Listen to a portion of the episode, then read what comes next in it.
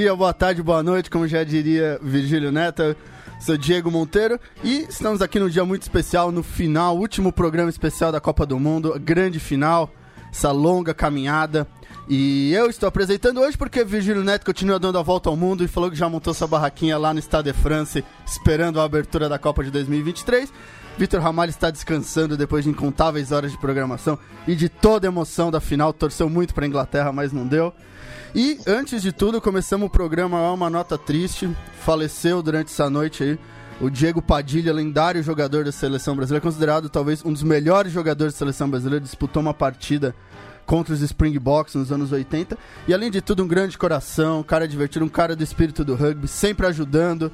Torcedor do SPAC, sempre lá com os filhos, torcendo. To... Quem, quem jogou em São Paulo já viu o Diego Padilha, com sua cerveja, seu charuto. E é realmente um grande cara que vai fazer muita falta pro rugby brasileiro, para todo mundo que conheceu, nossos sentimentos para a família, para os amigos nessa hora, muito duro. Ele que já vinha com uma série de problemas no coração e estava já na UTI há alguns dias, então uma nota triste por, nesse dia que tão especial pro rugby foi o fim de semana final da Copa do Mundo. E aqui na mesa comigo, começa com o Leandro a mim, que pela última vez vai ter que responder a pergunta se assistiu algum jogo da Copa do Mundo. Tudo bem, senhores? É, eu, eu, eu, sou eu sou o público médio, né? Eu sou o famoso afegão médio, né? É, mas eu posso dizer que foi bastante interessante acompanhar a Copa por vocês. E aí é, eu consigo acompanhar sem ter assistido os jogos e sem ser um entendedor do esporte, o que é o, o que só aumenta o mérito e o crédito que vocês é, devem sim receber pela cobertura que fizeram durante toda essa Copa. Tá certo. E também aí, ajudando na mesa, cuidando do som, Márcio Chitão. Grande, grande dia, né, Chitão? Pena, porque pena o Diego Padilha realmente vai fazer falta. Com certeza. É um, um grande dia de alegria. Acabou nossas. É, como posso dizer? Agora vamos repor nossas horas de sono. Né? A Copa do Mundo acabou, mas foi uma tristeza que não vamos ter mais jogos nesse final de semana. Uma, uma outra grande tristeza, né? Perder um grande amigo, o Diego Padilha. Eu tive com ele uma época no SPAC quando os garotos do Tatuapé teve, teve aí, jogou junto com o SPAC, né? Foi. É triste perder um, um cara como ele, né? O que eu aprendi muito assim com ele só tá ali do, do lado do campo com eles, você já aprende muita coisa, Diego. Isso mesmo. E aqui também na ponta, Júlio Muralha. E aí, Muralha, uma grande Copa e uma grande Copa para a primeira linha para os gordos do mundo do rugby. Com certeza, foi maravilhosa. Uma Copa esplendorosa, maravilhosa, foi linda. Espetáculo de, de, de, de, de esporte, de caráter, de espírito de rugby, que todo mundo viu como que foi é, um país que não era tão conhecido assim externamente do rugby receber e abraçar com tanto amor e carinho esse esporte maravilhoso, né? E mais uma vez as minhas condolências à família do Diego, os amigos. Eu conheci ele lá no SPAC também, quando ia cobrir jogos, ver os jogos, conversei com ele um pouco. O pouco que eu conversei com ele me, me fez ver muitas coisas diferentes do rugby e é um cara que sempre levou o rugby acima de qualquer outra coisa. Sempre ensinou para todo mundo como que era o rugby, o respeito, a união, a humildade, o sacrifício pelo esporte e foi maravilhoso. E é uma perda muito grande para o rugby nacional e que a gente aprenda com ele é, muitas coisas que a gente deixa passar aí. Uh, e agora no céu, na nuvem, diretamente de Portugal, o Francisco Isaac afogou as mágoas no final de semana a derrota da Inglaterra, ele que torceu tanto. Haja fado e haja vinho do Porto, não é, Francisco Isaac? Ui, fado e vinho do Porto, tinham que estragar tudo em duas coisas que, não, que nem aprecio uma, nem aprecio a outra. o, dia, o dia conseguiu acertar. Se tivesses dito poncha e espetada madeirense, aí conversávamos. Agora, fado e vinho do Porto, não. Eu, eu, eu, depois vamos falar do jogo Vou-te ser muito honesto. Eu gostava que a Inglaterra, tivesse ganho pela questão de jogo jogado, mas também gostava de ver o Coliseu levantar a taça. Não dá para ter os dois. Felizmente, talvez para o rugby, ganhou a parte social, que acho que é fundamental. A última notinha inicial é. O Vitor, como vocês sabem, é uma enciclopédia andante do rugby brasileiro. O Vitor, se vocês perguntam uma pergunta como é que jogou o SCPAC, passado meia hora ele está a contar hum. como é que começou o rugby no Brasil. Hum. E vocês têm que ouvir aquilo. E o Diego Padilha, a, a par dos, dos irmãos Duque, do pai daquele número 8 que era inglês, que veio para, para o Brasil, ou que o avô é que tinha vindo para o Brasil e que o, o, o último acabou de jogar agora há pouco tempo, que era o vosso 8, que era um 8 fantástico. Nick Smith. Nick Smith. O- exatamente. E o Diego Padilha era um dos nomes que o, o Vitor dizia sempre de grandes marcas do rugby eh, brasileiro. E eh, acho triste quando se perdem estas figuras do- da modalidade, principalmente para um país que está, está a crescer muito para o rugby. E espero, eu não sei se há Hall of Fame no Brasil, mas se não houver, eu acho que eh, podia começar agora pelo Diego Padilha e começasse talvez aí a respeitar e relembrar as grandes lendas do rugby brasileiro, que não seja só pelo portal, porque o portal Rugby já tem feito textos sobre isso, mas acho que a Confederação podia rematar isso. Eu estou a falar sem saber, pode ser que haja já esse Hall of Fame do rugby brasileiro, mas se não houver, acho que é um bom princípio. É, e, por, o convidado final, alguém que não ficou, definitivamente não ficou triste no final de semana com a derrota da Inglaterra, o sul-africano Jaco Bota, jogador da Poli, que deu um tempo aí na- no treinamento pra aparecer e também falar um pouco sobre o rugby sul-africano, sobre essa Copa do Mundo. Bem, Bem, ah, obrigado pelo convite. Primeiro, é, sim, fica muito feliz esses dois dias. Ahm, nossa, que jogo é! Eu estou muito feliz. É, sim, é, eu acho que a Copa foi também muito bem, ah, especialmente na Japão, primeira vez no Ásia. Ásia. É, sim, mas para mim, melhor momento sábado. Foi o melhor da Copa sábado pra você. É, isso mesmo, agora falar um pouco, falar da Copa do Mundo, 32 a 12, ninguém esperava é, uma vitória tão ampla da África do Sul, um domínio tão grande dos sul-africanos. E antes de falar da Copa do Mundo no Japão, que como todas as Copas do Mundo pelo World Rugby, foi considerada a maior Copa do Mundo de todos os tempos, só, só deve perder para a da França em 2023.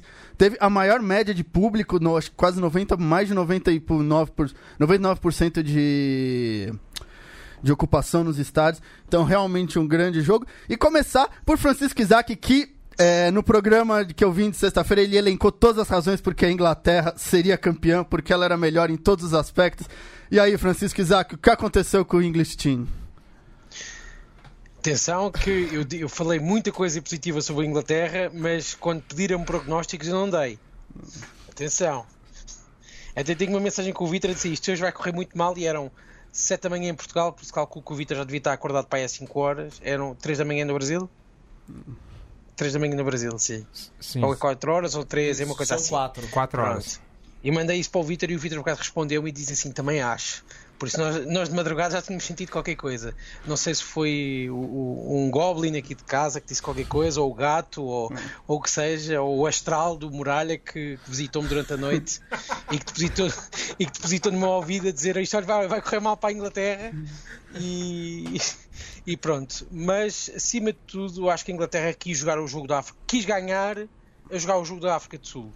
Uh, eu acho que era o desrespeito máximo que eles queriam ter neste jogo, que era demonstrar que conseguiam dar show num jogo que não é o deles. E no final, não só não deram show, como levaram show do, do, do outro lado. Uh, a África do Sul marca 14 pontos nos últimos 10 minutos de jogo, com dois ensaios uh, de dois pontas. Acho que a Inglaterra aí já estava completamente destruída mentalmente, porque realmente os ingleses, à par da equipa do cricket, que quando chega às finais ganha, mas isso é porque, porque eles depois atiram sempre a carta colonial para cima da mesa e isso assusta as, as equipas do outro lado. Nas outras não conseguem. Eu, sempre que dizem eh, como é que é? It's coming home, não é? A expressão. Eu acho que corre sempre mal. E, e foi engraçado, mas acho que foi um grande jogo. Pessoalmente, ah, ah, houve pessoas que discutiram com o nosso 23 porque nós não temos ninguém da primeira linha da África do Sul porque não foram brilhantes durante a Copa. Mas no- neste jogo fizeram aquilo que tinham que fazer. Aquele 5 da, de- aquele da frente da África do Sul arrumou com a primeira parte da, da Inglaterra. E acima de tudo, a lesão do Sinclair acho que afundou ali muito a Inglaterra. É isso que eu ia perguntar. É, acho que a lesar. Quando eu vi ah, o Sinclair saindo, em uma jogada absolutamente aleatória, muito azar, eu senti que ia realmente dificultar pra Inglaterra. E acho uma injustiça com a primeira linha sul-africana, que nem o Vitor ontem não pôs o Itauarira como número um da Copa do Mundo, colocou o francês, o, Poirot, uma vergonha. Acho que a primeira linha jogou o time da África do Sul, que é um time talvez um pouco mais compartimentalizado do que esse rugby moderno. A primeira linha é o coração da África do Sul, que empurraram esses caras. E o Itararira pôs o colho no bolso, não, não aguent... apanhou aquele jogo, vai ter sonho. Mas eu achei que o Itauari, ele cresceu durante a competição. Ele não estava bem no começo da competição. Ele, é, é o que eu estava até conversando com o Iaco lá fora. A África do Sul ela teve uma crescente durante a Sim. Copa. Aquela primeira pancada contra os All Blacks fez o, o time crescer. E, e- e- mas eu acho que o, que o Sinclair, durante a Copa, ele foi melhor como pilar do que o Ntawari. É, o Itararira é um, o Sinclair é três. O Sinclair o Vitor colocou, acho que o Sinclair foi melhor. Foi, foi melhor. Foi, mas acho que o Itavarira foi um jogador fundamental pra, pra, pra África do Sul. E você, Iaco, e todo mundo fala que esse é a vitória do rugby clássico sul-africano. Rugby que nem todo mundo gosta, o pessoal acha que é feio. O que você achou aí Ninguém desse- gosta, para dizer, ninguém gosta. Acha ru- rugby, rugby é isso, é scrum e tackle? Sim, não. Sempre a África do Sul gosta é assim, de ganhar contra a Inglaterra, é? Ah, esse grande jogado na nossa história também, igual Nova Zelândia, tudo, mas quando no África do Sul, quando seu criança, seu pai fala para você, você não amo a Inglaterra. Todos os sul-africanos não gostam da Inglaterra, só esse melhor ganhar, melhor ahm, vitória para nós no Ganhou duplamente, né? Isso. Não só ganhou a Copa do Mundo, mas ganhou em cima da Inglaterra. Isso. Foi uma vitória dupla. O, o, o, o, o físico dos sul-africanos, você achou que é, sobrefu- é, sobrejugou a, a da Inglaterra? Que a Inglaterra estava muito bem fisicamente. Né? Tava voando, né? Tava- eles estavam fortes, estavam rápidos. E a, e a África do Sul, a gente via que não tava 100% disso. Você acha que na final isso fez diferença? Eu acho que sim. Um, no nosso bem mais físico deles, um, especialmente o nosso forwards, uh, ganhar muito metros, um, não só no scrum, no no hooks, eh, no metros, eh, no defesa. Nossa defesa muito bem na, do lado do hook. eh, A terceira linha foi terceira diferencial. linha. Foi embaixo da terceira linha, né? Sim, nossa parou Underhill e Curry, bem, muito bem pescado, ah, pescadores. Eh, por, não, nós não tem ah, especialista no pos- ah, pescador no nosso time, mas eu acho que no counteract nossa está muito me, melhor. ah, asas é oitavo no Copa do Mundo com com ah, como chamo esse no ah, ah, não, com, Say it, in, say it in English. ah, to disrupt the rocks. Ah, tá. Roubar É. o Huck, roubar a Rouba- bola, né? destruir- a bola. Destruiu o Rouba- Huck. Destruiu o claro. Huck, É. Destroy hooks, sim. É, é, a a experiência do, do tanto do do Colise, Vermeulen fez a diferença contra o Curry e o Underhill, que ainda Sim, são muito novos, mas são muito fortes ainda, né? sim. Mas não, não Pô, tem- faltou falar do melhor jogador desse ano, Peter Stepp do Toit, que também deixou pra completar Exatamente. o fim de semana do Isaac, domingo.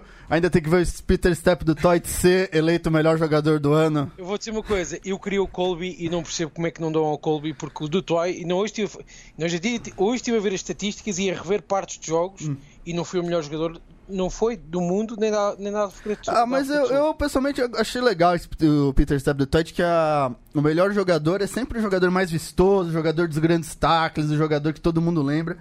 Acho que uma, um título para um É. operário do rugby, um cara que o Peter do Então, trabalha muito. Colisi. Ao Operário tinhas de dar ao.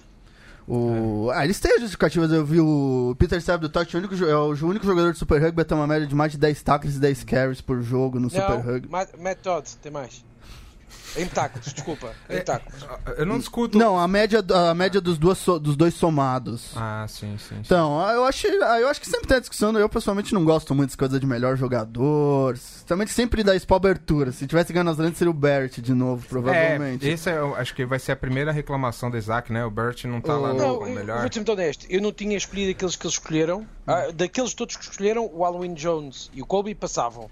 Tinha metido o, o Colisi, se sem dúvidas nenhumas, até por tudo aquilo que representou, tanto fora como dentro de campo. E acho que isso, acima de tudo, é o que devia ser valorizado pela World Rugby também, porque os jogadores não podem ser só aquilo que estão nas quatro linhas, porque senão só está-se a puxar pelo atleta, não se está a puxar pelo jogador.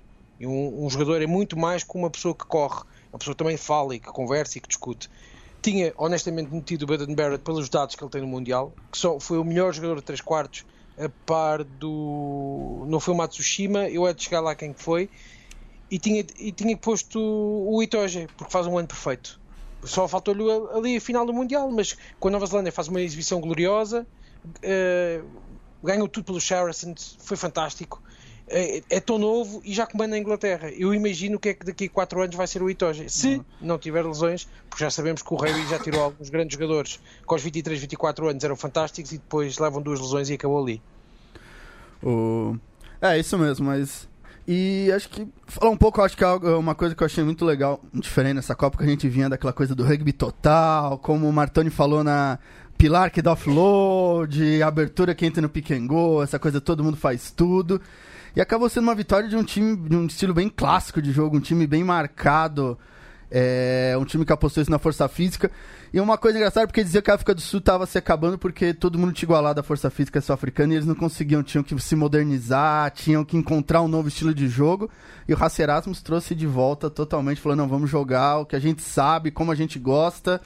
E foi, acho que realmente deu muito certo. A África do Sul dominou, pelo menos nos últimos dois jogos, dominou completamente os adversários. E ele teve muito pouco tempo pra treinar a seleção, montar a seleção, um ano e meio antes da Copa. Ele, ele, ele o que, que ele apostou? Ele apostou naquilo que a gente está falando aqui, o, o histórico de como a África do Sul joga. Não mudou, não diferenciou, não colocou é, é, um, um, um segundo abertura como, como é, centro. Jogou clássico e ganhou. Né? Mas eu acho que o De Allende ainda pode jogar de asa, viu? Ele jogou muito essa Copa. Muito, muito. É muita surpresa esse Copa do Mundo para mim. Ele joga muito bem. Jogou muito, jogou muito. Contra Huck, ele, ele, ele roubava a bola, ele era pescador, roubava a bola do Huck maravilhosamente bem, né? Jogaram muito bem. E, e, está, aí aí está rugby moderno, um centro que é pescador. é, exatamente. Foi acho que a única, a única diferença que a África do Sul mostrou para as outras seleções que um centro roubador de bola funciona muito bem. É, mas um centro, um centro também que não, não é um centro muito vistoso, não dá offload, é um cara que pega a bola Cai. e corre e, e machuca, porque o De Allende pega a bola e Não. Mas, é, mas de- acho que é a função clássica do centro fazer isso, né? Esse negócio de offload aí é o Sony Bill que começou com esse. Não, o Dia, o Dialendi era reconhecido por ser o, o dos poucos centros na África do Sul a fazer offloads no contacto. Aliás, era muito cri- criticado nos Stormers porque tem, tem dois jogos ou três jogos em que faz um offload e sem querer mete, faz dois bons offloads e depois ao terceiro metia as bolas no adversário e o adversário começava a correr pelo campo afora e marcava ensaio. Sim, sim. Pois não. Sim, é- é, ele jogou muito bem a Copa. Eu, eu, eu destaco. Jogou, ele. jogou. É, uni- uni- outra coisa é ele consegue passar bola e offload e coisas, mas Rassi Erasmus tem uma estrutura e falo, você bate e nosso jogo aberto depois. É, isso mesmo. E o Faf Declare. Faf declara que eu apostei que essa Man of the Match, errei. Mas joga. Ele, ele carregou também a África do Sul, né? O, o esquema tático da África do Sul foi todo montado em cima dele. Depende muito dele. Muito, muito. Muito. Eu não sei quem viu o vídeo World Rugby dele de tanguinha, né, tomando cerveja na taça. Foi maravilhoso. Conhecer princípio com sungas. É. O- é um jogador, se considerar que ele tem um, um pouco mais de 1,70m, 1,71m, 1,72m, se considerar o que ele joga, o que ele luta, um Scrum Half que tacleia, que briga demais. Realmente eu acho que um jogador. Isso que não deu nem espaço, tinha no banco também Herschel Yantz, que vai ser, acho que um Scrum Half também fenomenal. Então realmente a África do Sul tinha. Aliás, a África do Sul tinha um elenco fenomenal. Aquele que fez três trás contra a Ralph. ah, Kubas Reiner. Isso. Ryan, Esse também é maravilhoso, ele. Jogou muito também. Um jogo só e destruiu. Ah, contra o Canadá também, né? Ah, mas. a- a- a- é, isso é uma coisa que a gente ia falar, né? Que essa Copa ela, ela trouxe é, surpresas boas, né? Que o Tier 2 conseguiu diminuir a distância de placares Sim. entre Tier 2 e Tier 1. Jogaram bem. Tudo bem que jogou com os melhores do mundo, né? Seleções que não param de atacar o tempo inteiro. E jogaram bem. Isso é que a World Rugby vai, vai prestar bastante atenção. É, muita gente aqui com a gente. Lucas Faria agradecendo pela excelente cobertura. André Sanz agradecendo pela excelente cobertura. Fernando Baeta, lá de onde estiver, acho que na Itália, falando que ele acertou o palpite. Falei que a África do Sul ganharia. Parabéns aí pro Baeta. Espero que tenha ganho algum bolão também no processo. que o Cole eu sei que perdeu, colocou a Inglaterra campeã. Coitado do Cole. Coitado do Cole, torceu tanto pelo English Team. Cara. Nossa. Duda Padilha, parabéns pela análise com imagens, parabéns pelo trabalho. Duda Padilha aí nesse momento duro também, nossos pensamentos pra ele. E acho que falar também, acho que a pra mim a grande estrela da Copa foi o Scrum. Pra todo mundo que falava que o Scrum tava perdendo importância, que atrapalhava o jogo, que os jogadores iam ficar cada dia, menor, cada dia menores, que os gordos iam desaparecer do rugby, já ouvi gente falando isso. O, realmente a África do Sul mostrou que o Scrum é a plataforma. O, nessa Copa o Scrum foi a plataforma de ataque. Tanto da Inglaterra, que usou muito bem, quanto da África do Sul. E quando a Inglaterra perdeu o Scrum, também não conseguiu ter mais.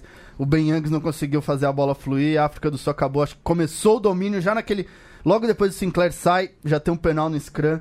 Então realmente acho que mostrou que é uma plataforma que ainda hoje, realmente, pelo menos para a África do Sul, foi fundamental para criar todo esse jogo deles. E o MOL, né? O MOL maravilhoso da África do Sul. Maravilhoso da África do Sul. Tanto que na, na, na, na semifinal, Gales tentava conseguir pescar a bola, mas não conseguia. É, o o line-out e o, e, o, e o MOL da África do Sul foi, foi espetacular. Etzebeth é um monstro, né? O outro, Lude Jäger, também rouba a bola. Foi. foi- E, e a terceira linha, que nem a gente falou, empurrando muito bem. Vermeulen destruiu, né? Jogou Sempre. muito. Não, mas o Vermeulen joga muito, é um cara que realmente, acho que fantástico, como carregador de bola, que pesca muito bem, fez uma final. Ele é. é, O que, que você acha, Iaco, dele? Você gosta dele? O Dwayne Vermeulen? Isso. Eu gosto dele muito. ele joga muito. Joga Ah, muito, né? Sim. Um, ele não só no defesa, mas no ah, com correr bola, com né? bola, com tackle, ah, defesa, com pesca bola, ele está muito forte tá lá no Huck. E ele tava desacreditado, né? Ele tava no Montpellier?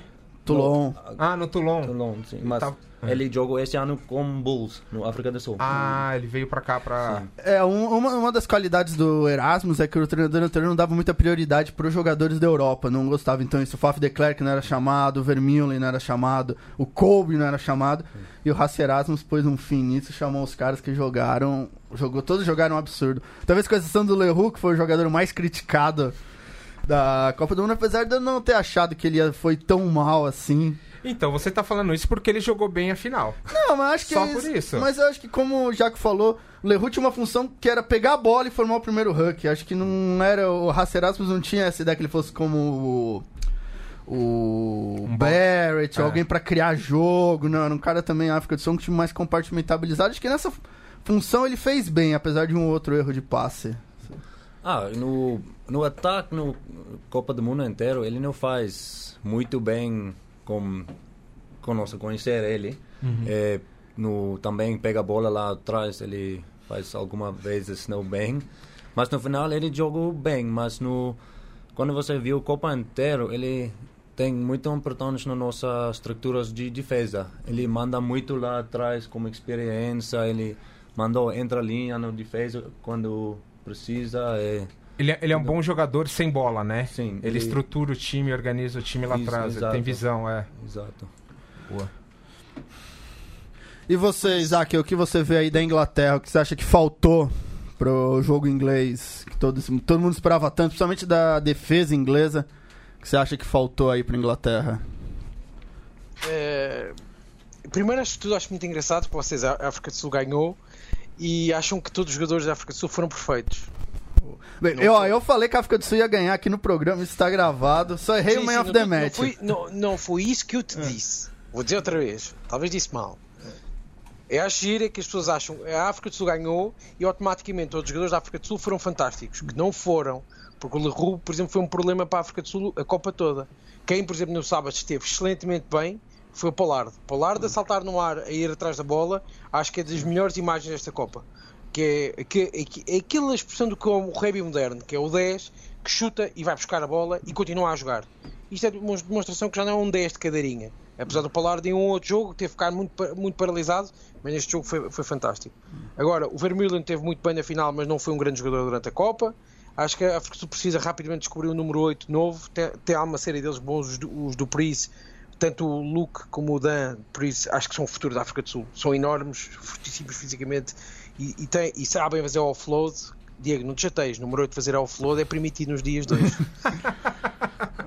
Uh, e já agora, primeiras linhas, efetivamente, os jogadores da primeira linha estão mais magros do que, for, do que eram nos, e vai ser a tendência é esta. Porque não é preciso ser gordo para ser bom primeira linha. Tem que ser força e potência. Não, Até, mas né? sim, mas não, nesse nível. Eu, assim, é uma brincadeira, eu, tá falando. Vocês estão a passar pelo mesmo processo que eu passei, que era achar que lá porque ser gordinho e, e fofinho, que era a melhor primeira linha. E as coisas não são assim. Eh, felizmente o desporto evolui e eu acho que o rugby vai evoluir e depois há de chegar a um ponto em que tem que, tem que perceber aquilo que se quer da modalidade. Mas isso é para outra conversa. Assim, mas, mas o que eu queria dizer com isso é que muita gente falava que era a liguização do rugby, é, que o Scrum ia é, perder. A, a, única coisa que me faz impressão, que é aquilo que disseste com razão, é as pessoas dizerem que o Scrum tinha os dias contados e não tem o Scrum, acho que é importantíssimo no rugby, faz toda a lógica, faz parte do seu processo. É um. Acho que a única coisa que me irrita do Scrum é às vezes os resets demoram demasiado tempo mas percebe-se, quem, quem é a primeira linha e a segunda linha percebe perfeitamente que é preciso às vezes refazer com calma porque as coisas corram muito bem. Talvez no futuro, quando há o reset, o tempo de jogo para e só recomeça quando a formação vai meter a bola dentro do. É, o que me irrita, na verdade, é quando chega a pessoa, sabe que vai ter um screen na linha de 5 metros, que é importante, sabe que os caras começam a derrubar, derrubar, derrubar, e às vezes o juiz fica meio assim olhando Por, e não dá nada. Por quê? porque depois há juízes de jogo, mas isso tem a ver com outras coisas, às vezes o jogo sim. não tem coragem de marcar o... a penalidade, essa penalidade, há outros que marcam logo, mas isso são outras conversas. Eu hum. acho que acima de tudo, na Inglaterra, eu acho que o mindset que eles entraram para dentro de campo foi completamente o errado. Eu acho que a Inglaterra meteu na cabeça durante a semana que iam ser. Uh, que ia ser fácil. Acima de tudo, ia hum. ser fácil porque a África do Sul, com o País de Gales, esteve à beira de perder. Ninguém pode fugir a isto. Há aquela penalidade no fim que salva a África do Sul, porque eu acho que se o jogo fosse para, para o empate, uh, pois o Dan, o Dan Bigger, não, o, o Reece Patchell ia disparar com, com os drops e na final a Inglaterra entrou dentro de campo como se já tivesse ganho o jogo. E isto é uma coisa muito inglesa e é tipicamente inglesa. E as coisas correram muito mal, não tiveram agressividade, não tiveram é. intensidade. O Farrell ficou demonstrado que não pode ser capitão. Para mim, não pode ser o capitão desta seleção porque é um jogador que, quando se pede nestes momentos de, de maior, de maior competição entre duas seleções, que ele se assuma e ele não assume, fica muito, muito enfiado no, no sítio dele. E depois, acima de tudo, a Inglaterra teve um problema grave nesta Copa, que foi o Billy Vunipola, que não teve ao nível daquilo que nos habituou. Acho que não, neste jogo a África do Sul facilmente foi placado, uh, tirado para trás, e a partir deste segundo, em que não há uma terceira linha que seja tão agressiva, agressiva as coisas correm mal. Eu realmente, quando o Warren Gatland, na meio da semana, diz que achava que, que, que eh, não, não foi assim que ele disse, dizer que as seleções que fazem a sua final nas meias finais, eu acho que ele já tinha noção que isto ia correr mal para a Inglaterra. É, eu acho. Porque, não concluía. Eh, só para, mesmo para concluir, eu acho que melhor que neozelandeses para interpretar e, e, e, e investigar o que se passa no pós-jogo não existe. E o Warren Gatland, como como o neozelandês que eu gostava de ver à frente dos All Blacks, sabia perfeitamente que é que, quais são os problemas da seleção inglesa de Eddie Jones. Por alguma razão, nestes últimos anos conseguiu ganhar pelo menos duas vezes. É, eu acho que, eu acho que o Warren Gately é um cara que foi, talvez não tenha sido dado o devido é, respeito a ele, o devido crédito. Porque acho que o Ed Jones, não, é fácil falar depois que aconteceu, mas o Ed Jones cometeu um erro. Ele falou, tentou jogar rugby com a África do Sul e acabou sendo completamente dominado. E o Warren Gately optou por aquele jogo horrível e falou: Não, vamos jogar, vamos devolver sempre a bola, vai ser horrível, vai ser chato. Mas no final foi o time que endureceu com a África do Sul, que deu dificuldade, que criou aquilo. Eu lembro que eu falei isso no programa, Ed Jones ia repetir. Não repetiu, então acho que o, Gay, o Warren Gately foi genial na sua. Falou, foi no detalhe, no último minuto, mas foi genial na sua abordagem do jogo. Falou, vamos fazer o jogo igual da África do Sul. E acabou confundindo eles. O Leroux não jogou bem, o De Klerk também não conseguiu dominar a bola.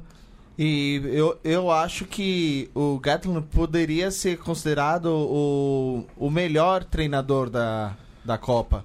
Porque ele soube ler a, o jogo da África do Sul. Infelizmente, a ele não tinha peças de reposição à altura, porque durante a Copa e até pré-Copa ele foi perdendo vários jogadores-chave. Então, quando chegou na hora que precisou naquele momento, infelizmente, ele não teve peça suficiente para continuar o padrão de jogo que ele, oh. ele queria mostrar. É. E acho que agora o Isaac vai ficar louco, mas eu tenho um pouco a sensação que talvez a vitória com a Nova Zelândia, Nova Zelândia tenha jogado mal também. Muita gente considerou que não, que para ganhar a Nova Zelândia tem que ser perfeito, você não pode errar, você tem que ser. tem que criar um novo rugby.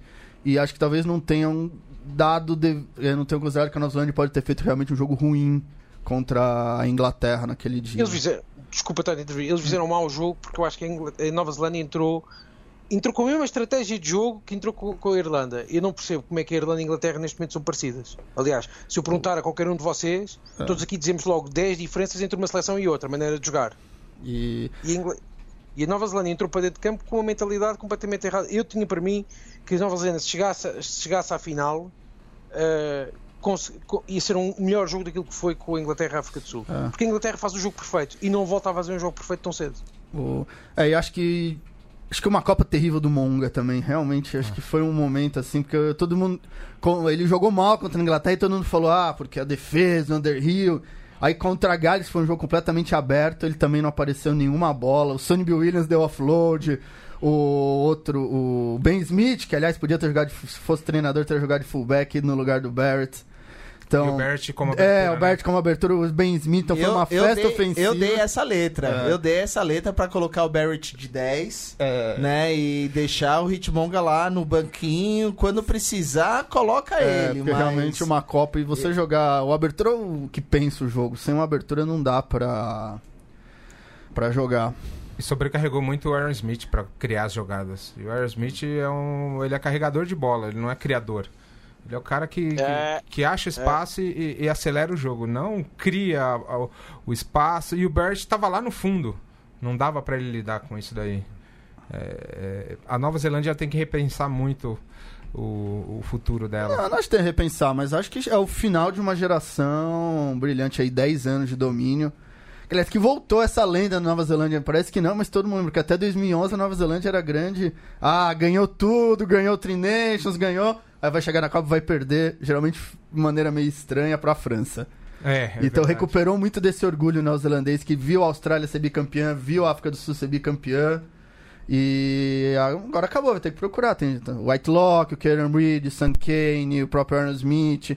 Todos esses caras vão se aposentar e vão ter que pensar um time O- reformulado. Olha, o Aerosmith aguenta mais dois anos, à vontade, neste momento. Dois anos? ou Acho- não, dois, pensando já na próxima Copa já. Na próxima Copa, assim, É na próxima vai Copa vai, vai assim, eu, eu, ao contrário do Muralha, acho que não tem nada que refundar assim tanto. Eu acho que a Nova Zelândia precisa eh, definitivamente mudar o corpo técnico todo que tem, porque eu acho que o corpo técnico, ao fim de tantos anos, ah, acu- acomodou-se. Não sei se a palavra no Brasil também se diz, mas É. acomodaram-se. Deixaram-se ficar e, e- acharam que não tinham que fazer nada de novo. Acima de tudo, houve um pormenor que estragou a Copa à, à Nova Zelândia. Para mim, não estou a dizer que- seja a ideia generalizada, mas para mim, que foi a lesão do Damien McKenzie. Eh, Que às vezes um jogador pode dar a cabo de um processo inteiro. Pode dar a cabo de um processo inte- inteiro. Então, No, no outro dia estava a ler um artigo sobre a altura que, o- que a Austrália do Diego ganhou duas Copas. E diziam que se o Campisi na altura se tivesse magoado, a Austrália não tinha sido campeã do mundo porque o Campisi em, em mundiais fez coisas inacreditáveis que mais nenhum jogador, que mais nenhum jogador fez. E quando chega a 2013, aquele mundial, ah, não havia, havia muito bons jogadores na Austrália, o Genia, que era fantástico na altura, mas não havia jogadores como o Campisi. Fazem diferença. Às vezes é isto. E o Damien McKenzie, a par do Baden Barrett, é talvez um dos jogadores mais fantásticos de ver a nível do rugby. Aliás, o melhor jogo de Super Rugby para mim nos últimos 10 anos é aquele Stormers Chiefs que aconteceu para aí há 3 anos, que acabou em 33, 31, ganharam os Stormers, em que o Colby jogou que foi fantástico. Aquilo to- ninguém queria defender, só queriam atacar. Pronto. E foi um jogo fantástico. É. E acho que acima. Diz isto, desculpa. Não, é isso. É a Copa do Mundo é uma competição de tiro curto. Você precisa. A África do Sul precisou de dois jogos. O Japão era. Precisou de três bons jogos para ser campeão do mundo. Perdeu o primeiro para Nova Zelândia. Então você precisa. Você tem um jogador que tem três bons jogos. Você tem três dias seguidos. Você é campeão. Não é preciso ter esse, esse projeto. Você precisa encaixar. Própria França, você vê um vermelho. Se não teria jogado com a África do Sul, aí Deus sabe o que aconteceria. Então, como o campeonato muda rapidamente. E, e agora falar um pouco da competição em geral. Vamos ver aí como foi realmente acabou a grande competição, a maior, como eu falei, a maior competição. E ver um pouco aí do como foi essa competição geral. Se tem algum pensamento mais geral aí, Isaac? Em pensamento geral da, da Copa, é assim, eu acho que a fase de grupos foi melhor que, que, que, a parte eliminar. Acho que do lado de onde teve o País de Gales, a França, a África do Sul, o Japão, os quartos não foram brilhantes, não foram grandes jogos de rugby em termos de espetáculo. O outro lado foi. Engraçado que o outro lado depois no final perde. Mais uma vez, acho que o hemisfério norte, eh, norte perde para o sul. Não foi só a África do Sul campeã, foi o hemisfério sul efetivamente, a par da Austrália, com, com o País de Gales e com a Inglaterra, as outras saíram por cima. Uh, só Nova Zelândia perdeu com a Inglaterra, mas acho que, mas a maioritariamente foi isto. E há esta discussão, discussão se o Japão é hemisfério norte no sentido de pertencer ao norte ou se pertence ao sul em termos de rugby, porque isto vai ser a grande discussão do momento. E, e acho, que se, acho que não está assim tão perto. A Inglaterra está perto, mas a nível de mentalidade ainda não está lá. E acima de tudo, quem vai ter que pensar muito bem no projeto a longo prazo, nos próximos 4 anos, vai ser a África do Sul, porque o Erasmus vai só para diretor de rugby e vai ter que entrar aqui e eles vão ter que reformular muita série de, uma série de coisas porque há muita coisa para reformular. Uh, tem, tem muitos jogadores que no próximo Copa vão chegar com uma experiência muito pesada em cima, que às vezes é importante, mas vamos ver o que acontece. Há outras seleções como a Austrália, que acho que é o momento perfeito agora para refundar as coisas e até possivelmente ganhar a próxima Copa, porque acredito que a Austrália tem muito talento lá dentro para fazer coisas brilhantes. Basta que haja um bocadinho mais de união e menos discussão entre, entre uh, as várias pessoas. E a França, pá, eu, eu espero honestamente que a França cresça. Eu, eu não quero que a França seja a desgraça que foi estes 4 anos antes da Copa. Foi uma Copa engraçada da, Fran da França, mas acho que era desnecessário isto que aconteceu nestes últimos 4 anos. e você, já que você pensa do futuro dos Springboks?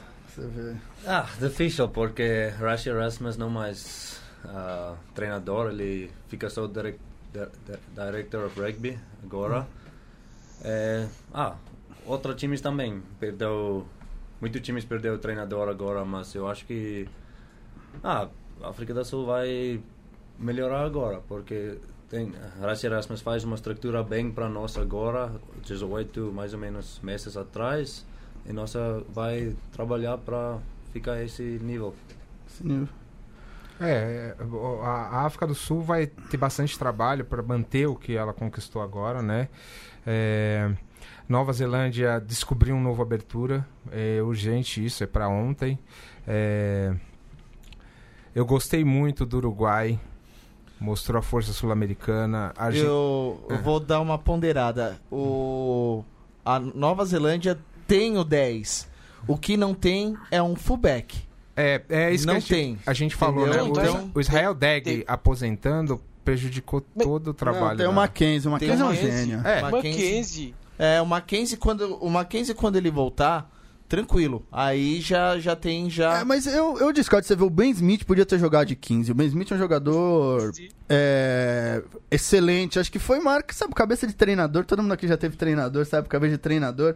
Acho que essa decisão de pôr, ah, porque o muito É porque bem. o Barrett é melhor que o. É muito melhor que o Ben Smith. E o Mounga só é um pouco pior que o Barrett. É muito melhor que o reserva. Então, fazer esse ajuste tático, mas. Mas acho que o Ben Smith ele se machucou muito durante esses últimos dois anos aí, detonou muito. É, Ele mas acho que uma- eu, ah, eu nunca entendi essa decisão e é uma decisão que no final deu errado. É muito fácil falar agora que É, deu errado, é. mas é uma decisão que muita gente falou que era deixar seu melhor jogador fora da posição dele. É uma decisão estranha. Bom, continua aí, Muralha. O- Seu... Não, então já vou emendar o que é o próximo passo. Vamos falar aí, ó, o time revelação, o time decepção e melhor jogador. Vamos começar com o, com o time revelação. O time revelação pra mim é Japão. Por mais que na última Copa ganhou da África do Sul, é, mas pra mim foi um, um rugby espetacular. Disciplinados, técnicos, táticos. É, o grande problema deles eu acho que é o banco, que ainda eles precisam ah, trabalhar nisso, ter peças de reposição à altura. Jogadores de segunda linha com bastante altura. O Diego bate muito disso, que os japoneses precisam crescer uns 20 centímetros para ficar equiparados com o resto do mundo. Mas aí o Japão chega e importa segundas linhas aí maravilhosos, né? É, O time decepção, pra mim. Não, não, depois a gente volta. Ah, Você tá, quer, ó, Ah, para mim, time. ahm, ah, Japão, lógico, mas para mim, África do Sul. por- porque eu sei, lógico, nós ganhar. Mas quando você vê oito, 18 meses atrás, nós faz número 8 ou 9 no Mundial. É, nós vira muito nossa estrutura sem nossos jogados em 18 meses. O Hasse Erasmus estreou com uma derrota para a Itália. Um gra- grande momento da Itália. E logo depois ele perdeu de 56 a 0 para Nova Zelândia, que foi a maior derrota da história da África do Sul. Então foi realmente a. Sim, porque um, Japão sempre, não sei sempre, mas no, sempre na World Rankings baixo, ele fica baixo mais ou menos, mas nossa per ganhar oito espaços no no World Rankings ah, no, até último 18 meses. Sim, sim, sim. Jogou bem. Vocês estão. Bom, a, pra mim a revelação, pra gente mudar um pouco, foi o Uruguai. Uruguai, todo mundo achou que ia ser aquele saco de pancada. Teve até um meme clássico que o Diego mandou pra gente, né? Ia ser um saco de pancada, mas pô, é, jogou super duro contra a Fiji, mostrou que tanto que ganhou a contra a Fiji, mostrou que não é uma seleção que vai ser totalmente surrada e por pouco ele conseguiu o terceiro lugar para abrir uma chance a mais para os tupis que por enquanto ah, não vai ser mais difícil para os tupis estar em 2023 tanto que o Danilo Fernandes Carmago eh, ele mandou perguntar aqui eh, se o se ainda tá cedo pra gente analisar as chances dos tupis pra 23 o que que você acha Diego É, não, tá cedo ainda, mas vou falar que me dá uma tristeza toda vez que eu vejo o Uruguai jogar, porque chegar no Uruguai vai ser. Porque o que os uruguais, considerar o tamanho deles, quanto dinheiro eles têm, considerar o que eles evoluem ano a ano, é algo realmente impressionante. Foi uma grande Copa do Uruguai. E você, Isaac, qual foi a sua revelação? Deste Mundial, eu diria Japão e África do Sul, porque a África do Sul não acreditava depois de ter perdido com a Nova Zelândia que chegasse à final e ganhasse. E acho extraordinário terem feito o que fizeram, porque muitas seleções grandes, quando perdem no- num, jogo, num jogo grande na, na fase de grupos, depois não se conseguem levantar. Foi o caso da Escócia, por exemplo, eh, que foi muito complicado. E, e o Japão, acho que este foi extraordinário porque toda a gente depois do Mundial 2015 falava muito do que seria a reação do, do Japão para este Mundial e conseguiram chegar aos quartos de final. Perderam ah, dignamente contra a África, a África do Sul, que veio ser o campeão, por isso ainda há mais motivos de, de- de não se sentirem tão mal. Uh, podem dizer a conversa que quiserem que terem, têm vários jogadores naturalizados, são japoneses, a partir do segundo que jogam pelo Japão, são japoneses e não há mais discussão. E há muito talento ali no Japão. Infelizmente, por exemplo, o Fukuoka, que é um jogador fantástico, disse que não vai jogar mais porque tem que, se, tem que se dedicar à carreira de médico. Acho que isto é uma preciosidade de, daquilo que é a lógica cultural do Japão desportiva, apesar de ter havido aquele incidente que o postal do Rei reportou muito bem, que era um jogador japonês, que era mesmo do Japão, ah, nascidos no Japão, que andavam a ganhar só 500, ah, à volta de 500 euros para representar a seleção e ainda tinham que pagar ah, material, era uma coisa assim estapafúrdia. Mas acho que foi uma seleção que realmente está no caminho certo e enquanto tiver esta liderança à volta da direção técnica e da administração, vai ser imparável, vai continuar a crescer. ah, E eu acho que já esta conversa da final que vão ficar no, no Super Rugby e vão conseguir talvez entrar no futuro no Rugby Championship ah, vai ser muito importante. Até porque a Nova Zelândia e a Austrália têm muito a ganhar e o África do Sul que eles entrem porque estão a meter jogadores lá a jogar que têm feito, fazem carreira lá du- durante o ano, enchem os bolsos e quando voltam para os seus países de origem podem ganhar um bocadinho menos porque já, já, já, já ganharam bastante. É, eu acho o sonho, eu acho que eu tô apostando que acho que vai ter um Six Nations da, do hemisfério meio sul aí, vão levar Fiji e, Japão. e Japão pra jogar o Four Nations, vão fazer o mesmo esquema do Six Nations, só, um- só uma rodada única. E eu, pra mim, ninguém falou, mas minha, pra mim, minha re- revelação foi Fiji. Acho que ver, os- ver os fijianos jogar é um. É sempre um prazer, é algo. Eles sempre tiveram. pro- Agora que eles encontraram mais disciplina, mais um jogo assim. E acharam primeiras linhas, né? Primeiras linhas. É, a gente tava falando das peças, acho que pra mim, se Fiji tivesse, acho que dois primeiras linhas e uma abertura, tivesse o, Itaia, o Itauarira, o Malherbe e o Polar, já era um time pra também disputar Chegar uma. nas quartas, né? É, Chegar nas quartas. então, acho que falta algumas peças, mas tá evoluindo demais e acho que realmente. E agora falar, você pra engraçado, falar das decepções. Quem aí, ó, Muralha, quem deixou, quem ficou pelo caminho aí? É, acho que vai ser praticamente consenso a, a Argentina. A Argentina, por mais que ela. é, todo mundo falou que não estava jogando bem, é, mas eu acho que ela. Depois de 2007, daquele bronze deles, eu acho que a Argentina ia ter uma crescente. E esse ano poderia ser uma semifinal muito boa. Mas por N fatores, físico, técnico, uh, o, o emocional, psicológico, junto com toda aquela polêmica da, da, da parte política dentro da Argentina, eu acho que foi a seleção que mais decepcionou para mim. Iago? Ah, para mim, Irlândia.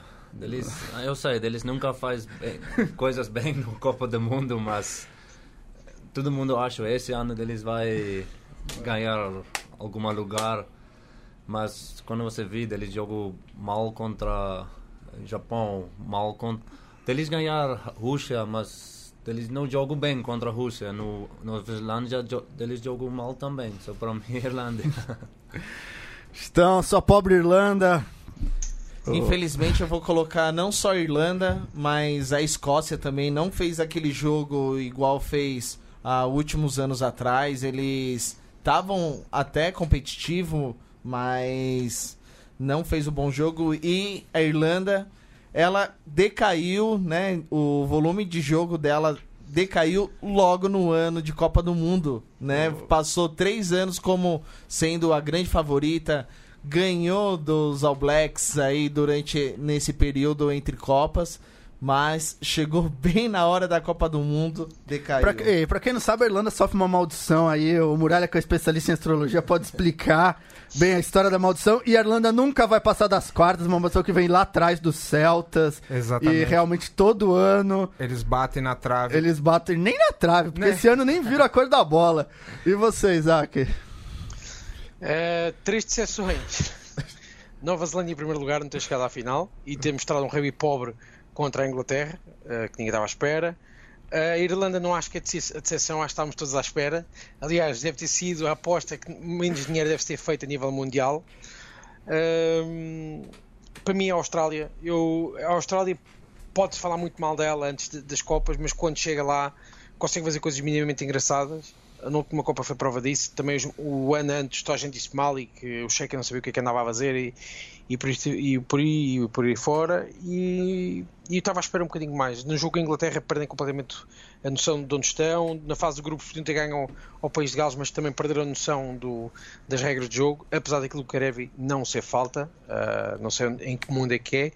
E finalmente a Escócia. Eu acho que a Escócia, depois de ter demitido o eh, ter não renovado o contrato com o Vern Cotter para ir buscar o Townsend, percebeu que fez um erro enorme porque o Townsend não tem mão na equipa não, e eh, aplica um rugby fraquíssimo. Acho que foi dos, das piores seleções a ver a jogar neste Mundial. É, não, eu vou ficar com a Irlanda. Acho a Escócia eu já esperava, acho que eu achei eu achei há muito tempo que o Japão ia ganhar. A Austrália era difícil saber e a Argentina eu também achava, mas a Irlanda. E não é, a forma como a Irlanda.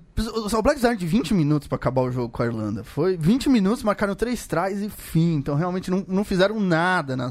Perderam do Japão, tudo bem, mas podiam ter pelo menos endurecido o jogo pra Irlanda é, para os All Blacks, como você falou, não foram aqueles All Blacks brilhantes, depois também não conseguiram. Então realmente para mim foi a Irlanda e acho que essa maldição realmente aí eles deviam começar a pensar em maneiras além do rugby, porque mais uma vez não passa das quartas de final a Irlanda.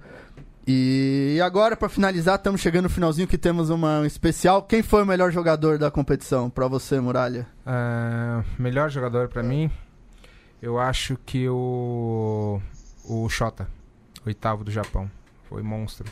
É, ele jogou muito Kazuki bem. Himeno.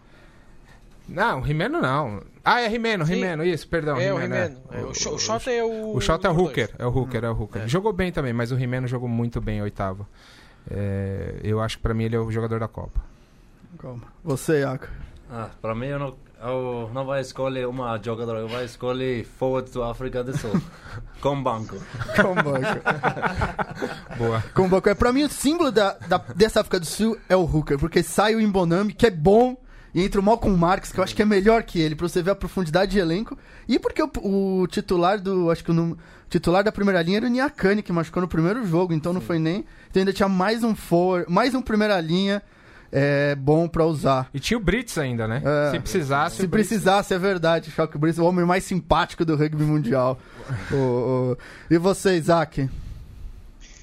Melhor jogador da Copa, o Muralha disse um que eu gostei muito e acho que qualquer equipa mundial, eu estou a rezar que os Hurricanes vão contratá-lo porque precisam do número 8, que é o caso do Himeno, realmente foi um jogador fenomenal no, no Japão. Eu sei que o, Matsu, o Matsushima marcou aqueles ensaios e, e corre muito, mas o, o Himeno, poucos têm aquele, aquela capacidade de trabalho. E acho que acima de tudo o jogador, pelo discurso que tem, pela postura, pela forma como liderou uma seleção que pouca gente acreditava, apesar de ser a crónica favorita, como nós tínhamos falado no Oval Cássio e também aqui na, na Copa antes de começar, é o Cia Colisi. Foi, foi imenso, fez o trabalho invisível todo que é, que é aquilo que se pede um asa. Se podia jogar a 6, a 7 ou a 8, é indiferente. A verdade é que o Colisi interpreta tudo aquilo que a África do Sul quer ser no papel. Uh, e, e, que muitas vezes não passa por causa dos problemas sociais e políticos e por aí fora, mas o Colisi é tudo aquilo que quer ser, que é um jogador super moderno, é um asa que consegue chutar uma bola, consegue fazer um offload. Atenção, Muralha, o Colisi sabe fazer offloads uh, por trás das costas e tudo, e é um jogador fenomenal. Acho que fez uma Copa brilhante e merece todo o destaque. E para mim, devia ter ganho também o melhor jogador do mundo, talvez, este ano. É, estão Johnny Sexton. Bom, Johnny, não, Johnny Sexton, ele, ele ficou lá na Irlanda. Né? Ele e o Monga desaparecidos. É, não, acho que levaram um clone. O do, John dos... é o Sid Sexton, então. apelidado pelo Isaac. É o Sid. Oh. Infelizmente não vai ser o Sexton. Eu vou pelo pelo Colise, igual o Isaac falou. Ele, o que o Isaac falou vai ser as minhas palavras. E vou colocar também o Fafo de Klerk. Ele, meu, ele soube segurar, soube conduzir bem o, o jogo do, da África do Sul. E ele foi, junto com o Colise, os melhores jogadores aí da, da Copa. É, e o pessoal com a gente, Danilo Camargo, Raquel Rocha, falou meus sentimentos da família, Pani, a pa, família Padilha. Danilo Fernandes Camargo, revelação Japão, menção honrosa para o Uruguai, decepção para o duro entre Argentina e Irlanda. Miquel Teixeira, forte abraço de Portugal ao público aí, os fãs do Isaac. O Daniel Veiga, já com monstro. O e, bem, bem, pra mim, bem, primeiro vou dar uma notinha que o homem que mais ganhou peso no Japão foi o Benjamin Funa, que a gente acompanha, que voltou lá pro Apenas com 20 quilos. 20 quilos com 160 Não quilos. Acredito. E, 160 quilos. Haja, haja sushi pra alimentar o Também Funa. Uhum. E o Racing, o Racing já declarou que ele só volta a campo quando Isso baixar. Sushi é uma vaca, desculpa não dizer. Tem que baixar pro 140. É, o Racing falou que só volta a campo quando voltar pro 140. Então você tá vendo, ainda não tem todo esse respeito pelos gordos mais no rugby. Mas é preconceito isso daí, cara. Pô. Preconceito também. Foi que já via também nas férias também. Ele falou que ficava em casa vendo TV e sabe, você sempre ataca a geladeira. Diz que a geladeira do Tamifuna deve ser algo assim pra se ver. o... Bem vasta. O... E a, pra... Acho que é uma só pra ele, o resto é pra família. O... E a minha, o meu jogador acho que foi o Faf de Klerk. Acho que o Colise realmente é o grande líder, mas o que joga o Faf de Klerk. E a gente fala também tanto desse rugby físico. Faf de Klerk com 1,72m. Guerreiro, não, tem, não tacleia a regra para ninguém. Um jogador que realmente tem uma função defensiva ataca, realmente é um. Você vê um cara. Isso quem acompanha vê todos os memes sobre a altura do Faf de Klerk. O é, Tanto tem uma é, é foto que ele tá no banquinho, eles estão com a taça, tal, tá, o Ever Zebet, o Colise, todo mundo, e ele tá em cima de um banquinho pra ficar na altura dos. do, do, tipo, não, 1,72m não é baixo, por amor de Deus. Ah, considerando é que o cara é uma, é, foi um dos melhores jogadores da Copa do Mundo de rugby, ah, tudo bem, se o cara tiver 1,50m, não vai, provavelmente não vai chegar na Copa. Uhum. Mas considerar hoje desses times que selecionam só monstros Considerar que pode ser. Como no próprio Nara aqui em São Paulo, que eu vi que já falaram para jogador, se não tiver mais de 1,80m, não, não precisa nem se preocupar. Então acho que, que mostra. Que, que, que porcaria de clube. então, é, a gente tá chegando aí na reta final, galera. E teve, teve muita gente que fez umas considerações finais, mandou aqui pra gente. Não só aqui que teve presencial, o Diego, Muralha, eu, o Iaco Teve pessoas também que participaram desse grande mesoval da Copa em sua 19 edição hoje, finalizando. E vamos ouvir aqui um pessoal que participou.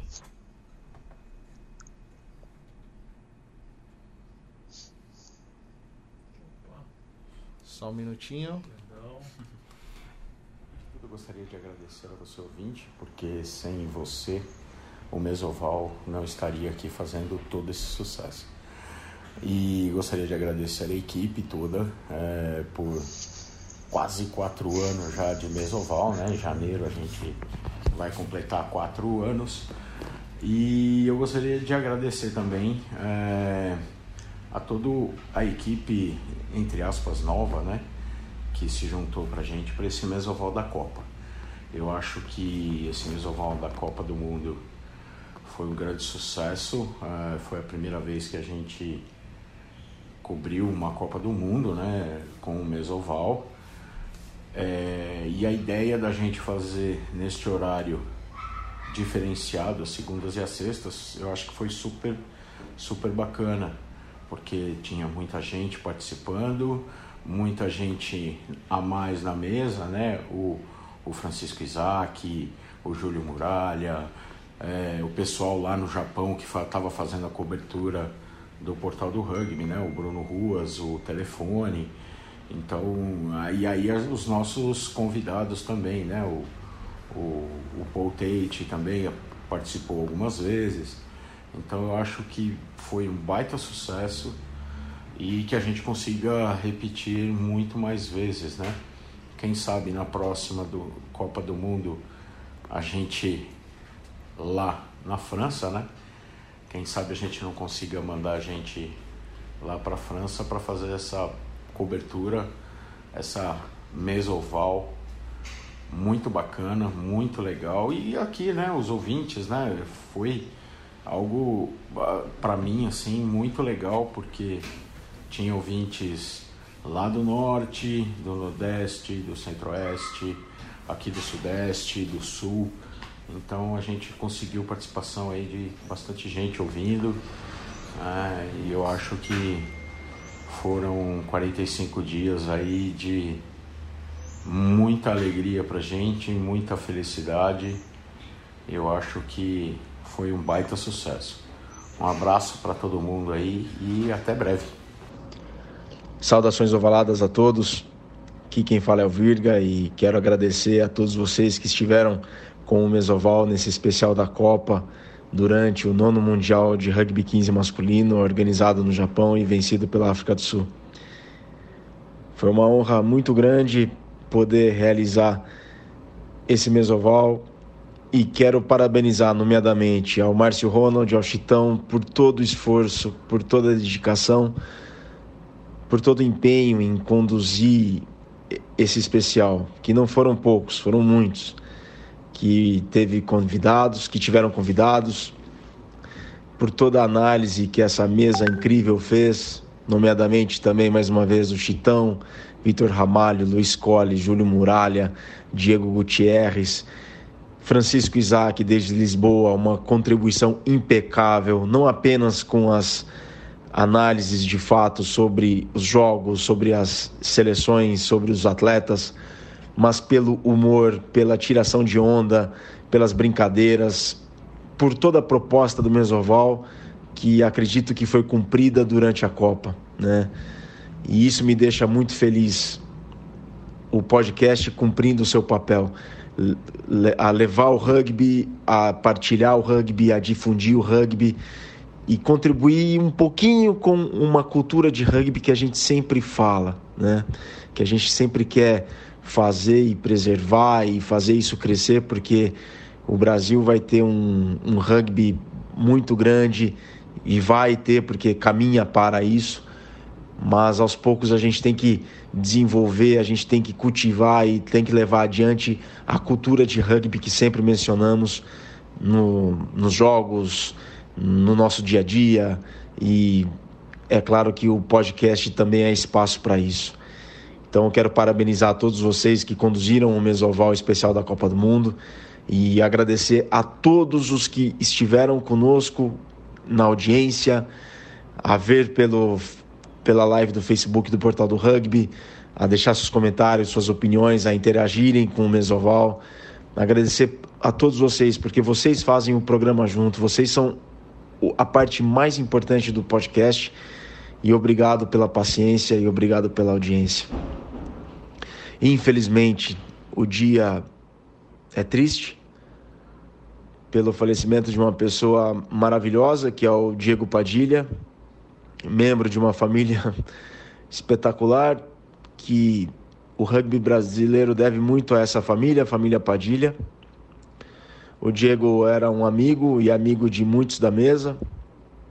O Diego esteve no Mesoval número 14. Está sendo um dia bem difícil.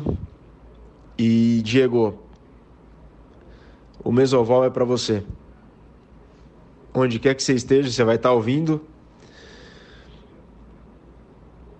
Esse mesoval e todos os próximos vão ser em tua homenagem. Um grande abraço sei que você vai estar olhando por todos. Saudações ovaladas. Fala galera HP, já com aquela ressaca de Copa do Mundo, começando a contagem regressiva para a França 2023, mas até lá tem quatro aninhos e muito dinheiro para guardar para a gente poder fazer mais uma viagem dessa aí que a gente foi. E estou passando aqui só para agradecer todo mundo que acompanhou essa jornada no nosso Instagram, no site, no YouTube. É, foi muito trabalhoso fazer todos esses vídeos, mas foi muito recompensador ver o feedback de todo mundo.